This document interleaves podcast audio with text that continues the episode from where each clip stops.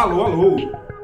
Muito boa noite a você aí do outro lado. Eu sou o repórter Gustavo Ferreira do valorinvest.com e este é o seu saldo do dia. Sextou, então é saldo da semana. Mas para falar desta semana encerrada neste 19 de agosto, eu te convido a voltar dois meses mais ou menos, naqueles tempos de bear market, né? mercado do urso, como se tomasse uma patada violenta de cima para baixo, bolsas desabavam naquela altura, mas de julho para cá o urso hibernou, o urso hibernou e num repentino bull market, né? mercado do touro, ações passaram a subir como se levadas pelos chifres de um touro desses bem bravos Acontece que isso acontecia até semana passada, porque nesta semana aqui, cadê o touro?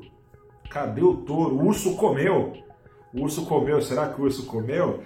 O urso que estava hibernando começou a se espreguiçar, né? Teria sido então a disparada das bolsas mero bear market rally, né? Ou tradução livre aqui para o nosso maltratado português, rally de baixa, né? Ou seja, um repique aí até que as bolsas retomem os tempos de sangria que eram é, reinados até junho, o futuro dirá.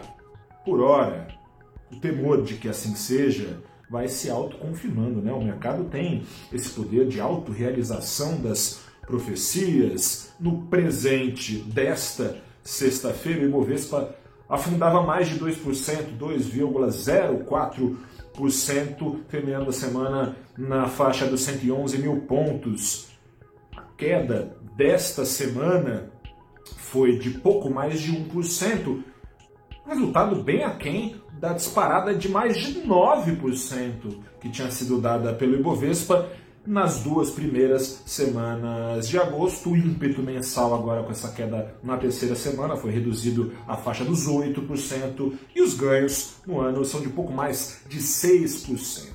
Antes de o rally ser interrompido nessa semana, o que fazia as bolsas afundarem? As perspectivas para a inflação americana. Nos Estados Unidos, trazia, essas perspectivas traziam as maiores perdas semestrais às bolsas em nada menos que 50 anos. No Brasil, em junho, o Ibovespa afundava 11,5%, a maior queda desde o começo da pandemia, desde março de 2020. Era aquele esquema de último apaga-luz nas bolsas, né? A turma corria atrás de proteção nos títulos americanos, o dólar subia.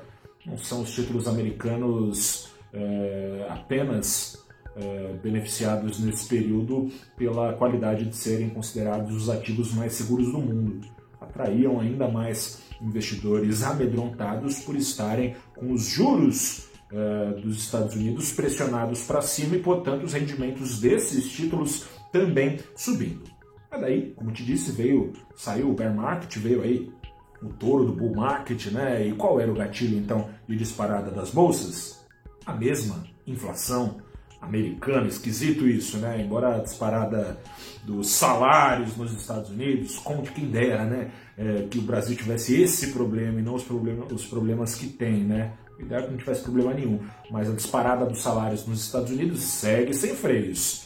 E as perspectivas de juro, mesmo assim, continuaram a esfriar, né? Sinais de desaceleração da economia americana trouxeram aí esperança de que logo ali a inflação possa cair nos Estados Unidos, daí talvez o Fed, Fed, o Federal Reserve, né, não precisasse tanto assim subir os juros. Aí começou esse cavalo de pau desenfreado das bolsas em disparada, só que não mais. Nessa semana o rally ganhou, portanto, status de bear market rally, justamente esse rally que pode acontecer em momentos de baixa no mercado. Em breve saberemos se o urso despertou mesmo né, e se o touro poderá aí a dar, voltar a dar suas chifradas. Por hora, não só bolsa para baixo, dólar para cima, subiu quase 2% na semana, é, fechou então aos R$ 5,17. Afinal de contas, até onde vão os juros nos Estados Unidos, será que vão aí em linha com o mercado, ao que tem sido embutido nos preços, é, conseguir domar rapidamente a inflação ou vai precisar de mais taxa? Quer saber? Vem conferir na segunda-feira, às nove da manhã, no programa Abrindo os Trabalhos. Estarão comigo quem? Camila de Faria Lima, economista-chefe da Canvas Capital. Marco Caruso, economista-chefe do Banco Original. E você que pode mandar suas perguntas para serem respondidas ao vivo e, claro, além da cena americana, passaremos a limpo tudo aquilo. Bom, essa é é, essa é a principal atenção do mercado, mas claro, tem mais coisa e a gente vai tentar responder para você ao vivo às 9 da manhã na segunda-feira no canal do Valor Invest no YouTube, no Facebook, no Twitter, no LinkedIn.